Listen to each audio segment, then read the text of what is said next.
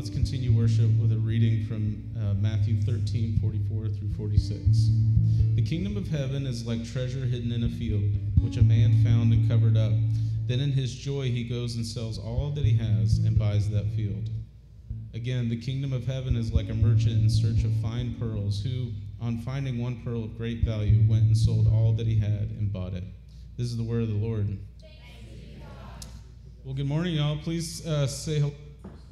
Have a seat. I think you heard some of that. Deal. And so occasionally I'll be out. So, Mike, thank you for telling jokes for 45 minutes last week. That was a good job. No, seriously, you did a good job. Thank you.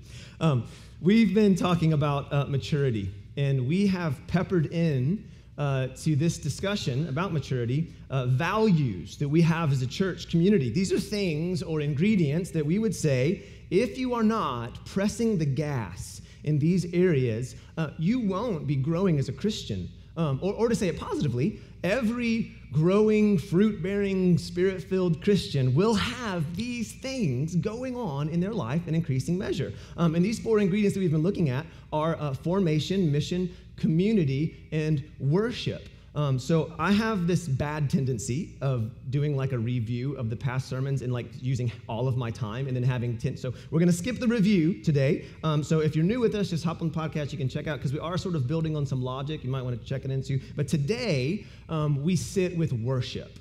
Okay, worship is what we're going to sit with today. Worship um, is one of those things uh, that most people think they already have. Uh, they already know what you mean when you say it, right? And it's either uh, worship is the thing we just did at church, the singing bit, right? Uh, that most people endure, you know, in many churches, or uh, worship is maybe the ritualistic side of religion. So, worship consists of like certain things you have to get just right to be accepted, and you need to dress in this thing and do this hand motion, and it's all very proper and choreographed and repeatable, and that's worship. You go to do that stuff. And it really doesn't matter what stream of Christianity you find yourself in, whether it's Catholic or Orthodox or Pentecostal, charismatic, all of them have repeated norms that they do on a weekly basis that most people would say that's worship. Okay, so whether it's rooted in tradition or whether it's rooted in spontaneity, one says to be worship, you have to be structured and rigid and have the th- candles right. And one says, well, no, no, no, to be worship, it needs to be unplanned and spontaneous, right? But both still have a definition of what worship ought to look. But my point is, both of those definitions are lacking greatly because both of them are only referring to one hour on a Sunday morning. That is not the definition of worship. And I'm not dismissing that as not as it can't be worship or anything like that. I'm not dismissing I'm just saying um, that definition, if that's your functioning definition of what worship is and how it functions in your life, dude, that's a far cry um, from uh, what the Bible is getting at when it talks about worship and what it means to worship the living God. So, my interest today is first and foremost um, to define worship for us. I'm going to just give us a functioning definition of what I, how I would say this is, this is Christian worship, okay? And then um, we're going to spend most of our time there, and then we're going to see that connection with maturity um, at, towards the end. So, let me let me pray for us, um, and then let's get this convo started. Jesus, um, we receive the love you have for us. It's probably a loaded prayer. Um, many, many, let me we should let me try again. Lord, help us open our hearts and our minds to the fact that you love us deeply. God, would you right now, Holy Spirit, begin to break down the obstacles and the barriers that we have put around our hearts from failure, from fear, from insecurities, from anxieties that keep us um, protected from your affections for us. God, would you break the back of pride in the name of Jesus? And I pray, God, today that some people would be invited into a completely different way of living. Come, Holy Spirit, do the things that only you can do. In Jesus' name we pray this. Amen. Let me read a small scripture from Romans. It's the last verse in Romans 11 and the first verse in Romans 12. And we're going to use that as a springboard for our discussion, okay? For from him and through him and to him are all things. To him be glory forever. Amen. I appeal. No, so you know that the chapter markers have been added into the scripture. They didn't, they didn't write those. He, Paul was not like 12 verse 1. No, he, it's a letter, okay? Sometimes those are very helpful and sometimes they're not. In this instance, right before a therefore, it's, it's kind of important to get the, the back, you know what I mean? Okay, so, for from him and through him and to him are all things. To him be glory forever, amen. I appeal to you, therefore, brothers, by the mercies of God, to present your bodies as a living sacrifice, holy and acceptable to God, which is your spiritual worship.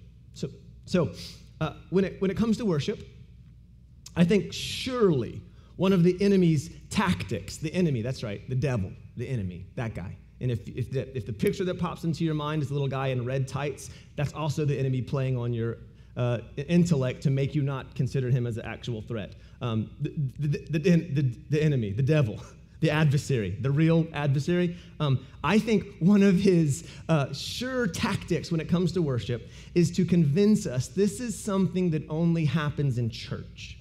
And you have to have all the right things in play, whether it's smoke, lasers, and electric, like we said, or if it's candles and incense and Gregorian chant. And if the enemy can convince you that worship is for the professionals, Christians, and we need their help to do it, or maybe worship even, we can't even do it without them helping us, do, he can effectively rob you of, listen, the foundation of any joy and meaning you might know as a Christian. That's a bold claim. Okay, let me say it this way. If you think worship is just Sunday mornings or even just a kind of music, right? Worship, music, you listen to worship, you know, right? That you, if it's just that, you are being robbed of the foundations of your joy as a Christian. Let me explain. All joy, all meaning, all delight as a Christian comes from one thing one thing it comes from responding to what God has done by offering your life in complete surrender. That's a really, that's a, I'm connecting a lot of dots here, okay? Stay with me. All joy, all meaning, okay, that you may experience as a Christian comes from responding to God by laying your life down. That is the joy of the Christian faith. Not, not a joy, it's the joy of the Christian faith. All joy, all meaning, all power, all endurance, any strength, any endurance you might get, any significance that you might enjoy as a Christian. If your Christian life is meaningful to you, if your Christian life gives you endurance or if it gives you joy, any of that will come from one thing from you responding to God by laying down your life. Now, if you think this guy is clearly overstating and hyperbole to make, not, not so. In fact, if anything, I'm understating it. No amount of hyperbole or exaggeration can express this adequately. Any joy you may receive as a Christian, any power over sin, any freedom, any lightness of spirit will only enter as you see and respond appropriately to the overflowing goodness of God. And the only appropriate response is complete and total surrender. complete and total surrender of your life. And the degree of your surrender will be the degree of your joy and your strength and your obedience and your endurance as a Christian. So, uh, you said a lot there, buddy. I don't know about that. Ton of connections. If you're like, that sounds cute, I don't know what that means, but cool. Okay. We're just going to explore just that that argument, okay? That's all we're gonna do for the rest of our time, just explore that. Let me lay the foundations for how we're gonna, I'm gonna go at that, okay? Um, the foundation I wanna give you is just a definition of worship. So, my definition of worship is this seeing and responding to God's great worth by surrendering your life. That's it. Seeing and responding to God's great worth by surrendering your life. That's my definition of worship. It's not, it's not singing. That's a very, very small expression of it, actually. Uh, it, it, I enjoy it. I like that bit. Um, it's a very small expression of it. Seeing and responding to God's great worth by surrendering your life. So let me tell you why I think this is the correct definition. And while I'm at it, let me tell you why worship is actually the fundamental ingredient of Christian maturity, okay, from which every other action flows. So we've been talking about formation, we've been talking about mission and obedience and all that stuff, y'all. All the things we've been talking about flows from worship. And if they don't, then we're not talking about Christianity anymore. We're just talking about religious practices. Okay? So there's a lot of claims that I just laid out there, and I know your heads are still kind of like, what is, okay, we're going to get it. Why does all joy, all power, all freedom come as you respond by laying your life down in worship. Like, why can't you get joy before that? Why, why not? Why do you have to respond to the greatness and the goodness of God? Why can't you just get it by just believe? Can we just, can we just believe things, right? Sorry, I didn't hear you. I talked over you. It's because, let me give you just one reason. There's a lot of reasons why just believing is not enough. You have to actually respond to it. Um, eh, facts are not enough. Knowing facts about God are not enough to bring you joy. Knowing facts about God are not, not enough to make you endure. It's not enough to, to give you strength. Knowing facts is not enough. Dude, joy and power and freedom don't enter through the mind, they enter through the heart. Knowing facts is not enough, y'all. It only enjoy all that stuff only enters when you see those facts about God as so beautiful, so majestic, so desirable that you begin to lay every part of your life down at the feet of Jesus. That's the moment when joy enters and not a moment before it. It's only when you see that God is more worthy more beautiful, more desirable than any other thing in the universe that worship begins to happen in your life. Now, notice I didn't say worship is when you insist that nothing else is beautiful or desirable or worthy. No, no. Other things are still good and beautiful in life. It's just that you see God as more beautiful, more desirable than any other good in the life. In the Romans in life, in Romans passage that we just read, it says from God and through God and to God are all things. That means he made everything and he made everything by his strength and for his glory. Okay, this is one of the like basic Christianity 101 ideas about God, right? He made everything, he made it by his strength, he made it for his glory. Because according to the Bible, right, eh, this is uh, just a kind of founding foundation about reality. And we can know that. We can know, hey, he made things and he's glorious because look at things. I mean, they're amazing. And it's still not give joy and, and worship and endurance in your life. But here's one of the arguments. If he is the source of all things we enjoy, it stands to reason that he himself is better than all the things that we enjoy. Does it not? If we enjoy everything he made, doesn't it make sense that he's better than all the stuff that he made? Right? That's the biblical claim. Now, you may or may not agree with that or may or may not believe that, but what I want you to see is simply mentally agreeing with the claim is not enough to cause worship and joy. You know why? Because the demons know that. And they are not Christians. Demons know that, yo. James 2 says demonic spiritual beings know theological realities about God, and they shudder in horror. In fact, why isn't knowledge enough? In fact, in the New Testament, it's actually the demons that first let the cat out of the bag that Jesus is the Messiah. Like they know it before the disciples know it. Have you ever read the New Testament? Jesus is walking around and all of a sudden demons are screaming, You're the Son of God. And he's like, Shh. And everyone else like, I don't know. Dude, dude, have you read the Bible? It'll twist your brain. Knowing is not enough, guys. D- dark spiritual powers know theological realities about God, and yet they are not Christians. No, it's responding to these realities that then things begin to change in our life, right? What this is, what Romans 12 and 11 is saying, hey man, in view of this stuff, in view of God's great mercy, present your body as a living sacrifice. There's the worship, is when you present, when you're responding. What I'm trying to tell you, until the rubber meets the road here, like until there's real surrender and real laying down of your life before God, dude, listen, joy and strength and vitality and power will elude you.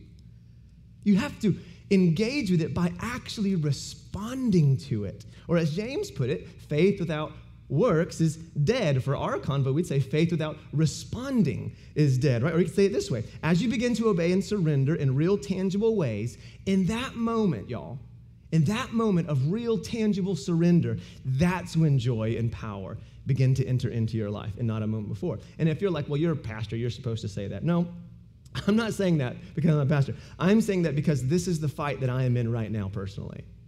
And it's really the fight that all of you are in, really. But every day, this is the center of my turmoil and struggle as a person. Every day, part of me says, Chris, your life is your own.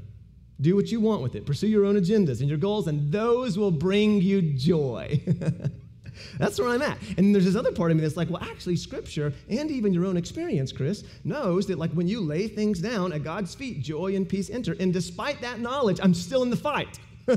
like the ra- battle's raging on all the time. I think I think I know what's going to bring me joy. I know the good stuff, right? And then you know, anyone else? Is this just me, right? Every time, y'all, I come to a place of surrender, like God, like meets me there, and peace and joy like bubbles out of me. But despite all the experiences that I've had, I still find in myself, right, uh, this drifting to drift away from God as my center of joy and find other things and pursue them. As one pastor said, the problem with the living sacrifice is always trying to crawl off the altar. Um, and dude, that's that's me. That might not be you. That's me every day. And it's us more than we want to admit. It's why Paul said I die daily, because the war, the war, the war, the fundamental issue, the fundamental question of the universe is who or what will you worship? It's the fundamental question of the universe. And if you distill it down to the most basic options, you can worship God or you can worship yourself. Will you give credit where credit is due, or will you stand defending the illusion that you made yourself and that you are to credit for all the good in your life? Dude, I'm just telling you, that's absurd. Like you have so little to do with all the good you enjoy when you if you think about it, like with your capacities and your ability to enjoy things. Like God's given you all that stuff. What I'm trying to tell you is all joy, all meaning, all delight, all endurance comes as you give all of the good God has given you back to God. That's the joy of the Christian life, y'all. That's the joy of the Christian, is giving it back. It's giving it back. For many of us, the risk of looking like we don't have it together or our fear of looking foolish checks our willingness to give our life back to God, right? In, in any radical way, right? And we remain locked out of joy. And if you think about it, it makes perfect sense. If you stand in the back with your arms crossed, right, saying, yeah, maybe he's good, but I'm not sure if he's really worth it and I'm not going to do anything about it. And, you know, by the way, I really like, you know, lusting and I like gossiping and I do, I, I'm going to do what I want with my money. I'm going to do what I want, what I want with my life. I'm, you're just not going to know joy as a Christian. You're not going to know it because you don't really believe who God is and what He's done, and therefore you won't respond appropriately, and you won't know the joy of responding appropriately to God, which is laying down your life, which is giving everything to Him, every single part. That's where the joy enters, not in simply knowing. So let me connect some more dots for us. What you find in the New Testament and throughout Christian history is Christians continually hitting the limitations of language to try to adequately express what responding to God should look like. Like they're just, if you, have noticed this in the Bible, they're just going for it. They're just trying to over, and they seem to be saying, man, we could lay all our life down, all our possessions, we could get it every minute of every day, we could sacrifice everything, and everything would not be enough to give God the credit due his name right? When you read the New Testament, it's what you see in the writers of the New Testament is this kind of all encompassing obsession fueled by a conviction that Jesus is the most glorious, most wonderful, most satisfying treasure in the universe. It's why, in my opinion, the number one parable on worship is the treasure hidden in a field. That's what we read earlier. Uh, who read that? I think Mike read that, right? Jesus says, hey, there's a treasure hidden in a field. And when a man found it, in his joy, he goes out and he sells all he has so that he can be the legitimate owner of that field. John Piper says for years uh, he's read that and totally ignored this one phrase in that parable. He didn't even see it, just read this one phrase in his joy. What is joy describing in the parable? What is the process that that is described as joy? In his joy, right? What's the man doing in joy? What's bringing him joy? It wasn't just finding the treasure. Like, he realized nothing in his life is as valuable as this treasure. And if I sell everything, if I count all as rubbish, I could appropriate that, I could have that treasure for myself. Y'all, the joy here is describing the process of him selling everything. That's what he's that's what's described. In his in joy, bro goes out. It was the joy entered when the when he started taking a risk. A bold, what many would call reckless risk. You're gonna sell all you have and go buy that clump of dirt? What, what do you see in that dirt, bro? Well, you said I might see something you don't know. I found a treasure. I might hit it, right? But it was the process of him selling everything he had to go buy that treasure that brought the joy. And in doing so, he showed the world with all of his heart, right, what he really believes brings joy, didn't he? This field, this useless field that no one else understands why you're selling everything you have. In his joy, he considered every other good a lesser good and sold it so that he could have the thing that he thought was the primary good, which was this treasure. And until you see God as the primary good in the universe, you will not live a life of worship. You just won't. If you are continually laying down your life for other efforts, other pursuits, right? I mean, and this is here's the deal. Here's the reality about this whole conversation. All of us are laying down our lives for pursuits right now. All of us are straight up worshipers, man. We have things that we are willing to sacrifice over and over and over again to pursue things. Uh, the, the number one thing that we tend to pursue in our culture, well, actually, it's surprisingly uh, predictable and not very creative, uh, the things that we tend to pursue in our society. Uh, it's basically worship, sex, and, and uh, I'm sorry, money, sex, and fame. It's like predictably boring. It's just the things that we are attracted to over and over and over again. If, if there's one thing that we are going to uh, go after, it tends to be those things. So, worship, as we have defined it, is um, we're obviously talking about more than a Sunday morning, right? We're talking about, when we say worship, we're talking about the things that our hearts delight in, right? That's what we're talking about. We're talking about the things your heart values and treasures and how you respond to those things by pursuing it. And if that is the correct definition of worship, then each one of us are worshipers. Each one of us, we're passionate worshipers, like uh, risk it all type worshipers. The question for all of us, for anyone, religious or not, is not do you worship, is what do you worship? That's the question for any of us. And think about Jesus' parable again. This guy saw something beautiful, okay? Counted the cost, paid the price, and as he did that, found overwhelming joy in that pursuit. Um, we're already doing that in all sorts of areas. The question is is the pursuit that you find yourself on delivering? Like the thing that you're pursuing, that you say, dude, I'm telling you, man, there's joy there. You know, whether it's like, what, I mean, all the things, you know, playing video games 24 7, there's joy there, buddy. Okay, is that delivering? if it's just like promiscuous sex, you know, so want to have sex with whoever I want to have sex with. Okay, cool. Well, if, you, if that's your angle, you're probably making great sacrifices to do that. And my question would then be is it delivering? If, if you're convinced that the greatest good known to man is, is just, dude, abundant possessions, dude, I can get on that train. Come on, dude. Like, just whose blood doesn't pump when we say passive income, right? It's like, yeah, oh, amen, right? I got this. In fact, while I have you, I have this triangle thing that we're to talk about. right? Like, it's, I mean, come on, man. Like, that's the number one. We'll, we'll just get, get after that. Look, this is the human condition. We see things we love, and we will sacrifice, sometimes great sacrifices, to pursue that. And I'm just want, I just want to ask you a very simple question. The things you're pursuing, is it delivering? Is it giving you the joy you think it ought to give you or thought it would give you? Because I can tell you time and time again in my own experience, I'm, I'm kind of dumb. Like, it, it will not deliver over and over and over again. And I'm still like, no, I'm pretty sure. Like turning left didn't work last time, turn left harder, you know? Doing that didn't work last time, do it again, harder, you know? I'm, I don't know if you can relate to that, but that tends to be my spiritual reality often. Like, dude, you've done that over and over again, and like, as what does that say? As a dog returns to its vomit. I don't, I'm, I don't know if you can listen to a guy that says that's my life, but that's dude, I'm there.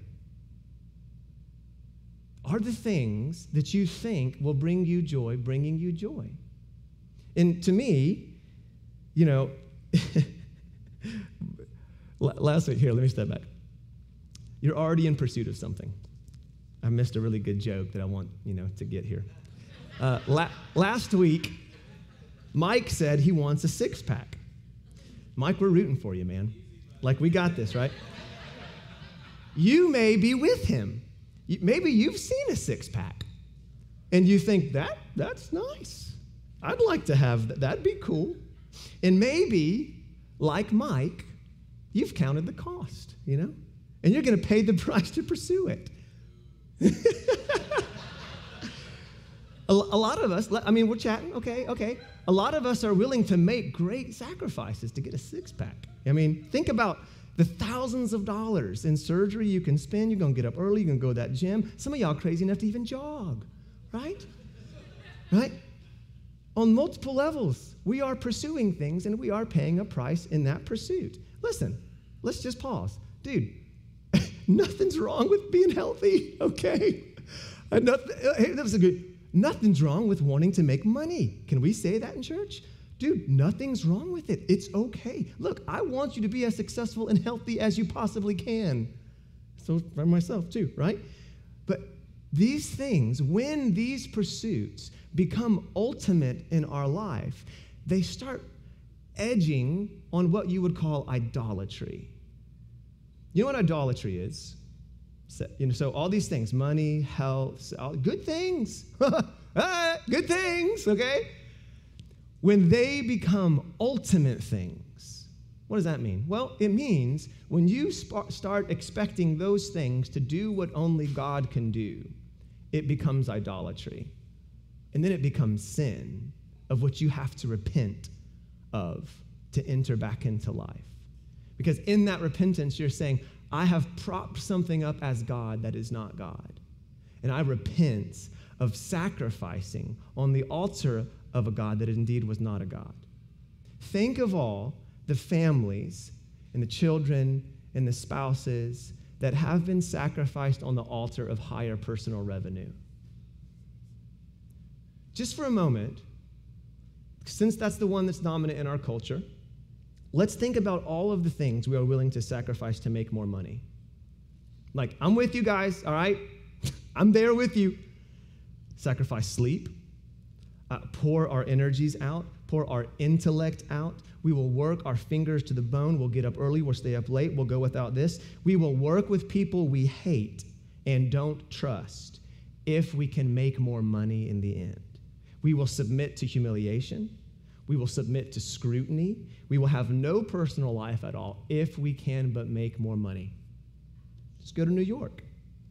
It's just the air we breathe in some of our in some of our cities. Not to mention, those are just like good things we're willing to sacrifice. Not to mention, we're willing to sacrifice our morality on the altar, aren't we?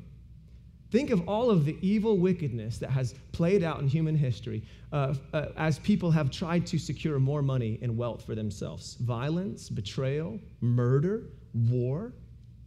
We are willing to sacrifice all, all sorts of things uh, to pursue things. And what, it might not be money for you. Maybe you're like, I'm good, dude. okay, well, something. There's something in your life that you see as beautiful that you're willing to sacrifice for. And if you want to figure out what you worship, all you have to do is ask yourself, what are the things in my life that I'll sacrifice anything to have?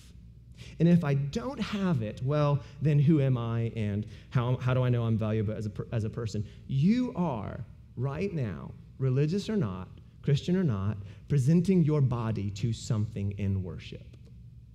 You're laying down your life for something. What is it? Let me be, let me be clear, right? Making money's not bad, right? Not at all. Want you be, I, but I'm always intrigued by this really crazy parable uh, in Luke 16 that Jesus gives. And I'm just going to talk about it real quick, and then we'll get out of here. Um, I want us, to, real quick before we leave, I want us to compare our willingness to sacrifice things to make money with our willingness to sacrifice things to make the beauties of Jesus known to the ends of the earth. And this is going to reveal what we really value and, and consider praiseworthy. Jesus said this really strange thing in Luke 16. He says, For the sons of this world are more shrewd. That word really means wise. Shrewd, we have a negative connotation with. If you look up the uh, original, it just means wise. It means intelligent, prudent. He says, For the sons of this world are more wise in dealing with their own generation than the sons of light. Now, this is after a really weird, strange parable about this, this uh, clerk who gets fired by his master. You guys read this in Luke 16? This guy gets fired, and then he goes around to all the guys who own the, owe the master money, and he starts detracting their debt. He says, Hey, you, you owe 100? Okay, well, now you owe 80, and you owe, okay. And you're like, Dude, this is, this dude is totally. And then it says that the master commends the dishonest manager.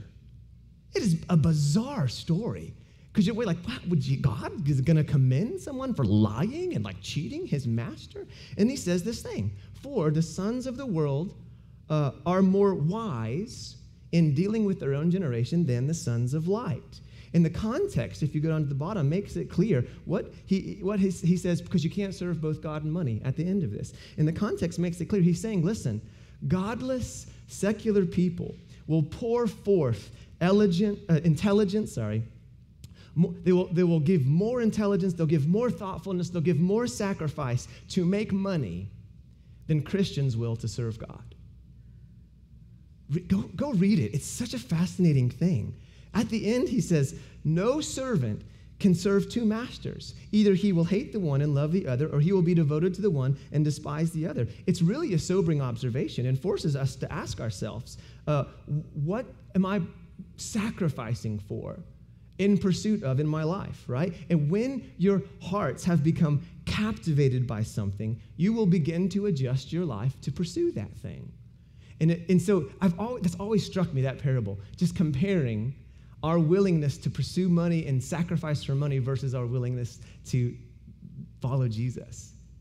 I mean, think about like these startups, like with like three dudes that like make millions of dollars because they just sacrifice everything. Everything goes on the altar of growing the company. What, I mean, what if three dudes in this room were like, you know, we're just going to sacrifice everything to make Jesus known? We're going to give all of our intelligence, all of our energy, all of our thoughtfulness. We're going to brainstorm. We're going to receive critique. We're going to work with people we don't like if we can make Jesus' name known. We're going to sacrifice sleep. We're going to get up early. We're going to stay up late. Now, don't get me wrong, it can go south, right? Like ministry can become a God, it can become an idol. But what a fascinating thought, and that stuck with me for a long time. When our hearts become captivated by something, we will make substantial sacrifices to pursue it. And as we do that, it forms us, y'all. It changes us. If you adjust your life to pursue marriage, guess what? You're probably going to become a married person. if you adjust your life to pursue health, you'll probably become a healthy person. If you adjust your life to pursue money, you'll probably become a wealthy person. If you adjust your life to pursue God, you'll become a godly person. Right? But it's the practical adjustments that we often don't realize really matter a lot in that pursuit and how that pursuit forms us. Here's the deal we're going to wrap it up. The object of your worship will dictate the depth of your maturity because you will become like the thing you love. You will become like the thing you love. If you, if you love fantasy, you will become disconnected and irrelevant. If you love power, you will become aggressive and domineering. If you love sex, you will become vain and self centered in relationships. If you love money, you will become stingy and ruthless. If you love popularity, you will become like those you want to please. If you love God, you will slowly but surely become more and more like Him because we will become like the things we love. You will start becoming more compassionate, more merciful, more patient, more forgiving, more loving, when we give the seat of the affections of our hearts to our Father. We start to become like Him. So maybe you're here today and, and you have felt for a long time confused by worship. It's just always confused you. Like, I mean, when I'm, now when I say that, I'm talking about just like the singing part, because a lot of times that's our definition we're working with, right? Like you think it's nice, and that's a nice song, and hearing people sing is nice. Um, but if you're honest, um, you, you've always felt on the outside looking in when it comes to worship. And maybe even finding joy in God. Like maybe you mentally know, well, I think He deserves things. And I think I should be making sacrifice, but I have zero motivation to give him the, the sacrifices, the things that apparently he deserves, right? Maybe you're in a place where you just can't get to this idea of loving God with your heart. Like really finding him of value and finding him satisfying in your life, right? You, if that area of your life, if, if your heart feels just cauterized in that expression, I, I want to give you an opportunity to respond to what God might be doing. I think today, I really do, guys, think today God wants to tenderize some of our hearts, not only so that we can express ourselves in worship, but that so we can receive his love for us. Because what happens is when we go through life and become calloused and cynical and jaded, we put up walls around our hearts and if the love of God and the compassion of God can never penetrate to the depths of us, then we will never be able to enter into worship because you have no reason. You, you're stuck in this kind of, I have to obey and then I'm accepted. That's not Christianity. That's every other religion. Christianity isn't you have to obey and do the rules. Christianity is you have been accepted because of the suffering of Jesus. And out of that acceptance, you then obey. So let's stand and worship. I mean, let's stand as we come to the table. Sorry. Let's stand, guys. let me um, let me end today with a, a, fantastic Lewis quote for you. Lewis connected uh, praise uh, and worship to maturity by this. He said, "The humblest and most balanced minds uh, praise most, while cranks and misfits and malcontents praised least." He said, Good critics found something to praise in many imperfect works, Bad ones continually narrowed the list of books we might be allowed to read. The healthy man, even if luxuriously brought up, could praise a modest meal. The snob found fault with all. He says, except where intolerably adverse circumstances interfere, praise almost seems to be inner health made audible. Inner health made audible. And I feel like that's revel- relevant today if during the whole conversation about worship, nothing was really connecting because you can't point to anything that you think's worth laying your life down for, anything worth praising. If you're here today and life has seemed to have lost its color, if you're here, this whole convo has just felt disconnected because you don't see anything beautiful or worthy of pursuit right now. Maybe disappointment and conf- all that kind of stuff just wearing on you. Um, maybe the ability to even delight in things feels uh, cauterized. I'd hate for you to leave today without getting prayer, man. So come forward. I'd love to pray with you. Let me pray first and we'll get out of here. Jesus, God, thank you that we can come together as a family and be encouraged by your word. Father, I pray that you would help us think about and consider the things of which we are pursuing. And God, would you reveal the things in our hearts and lives that are really just lesser gods? They're, they're little gods that can't deliver, God. Sex and money, success, all these fame, all these things, they promise so much. But story after story, we know they never deliver. God, have mercy on us as we make day to day decisions of what our hearts will pursue. God, help us to grow and mature in this area of giving credit where credit's due. God, we love you. Help us learn how to live lives of worship. In the name of Jesus, amen. Amen. Thank you for coming today, guys. Have an excellent week. We'll see you next time.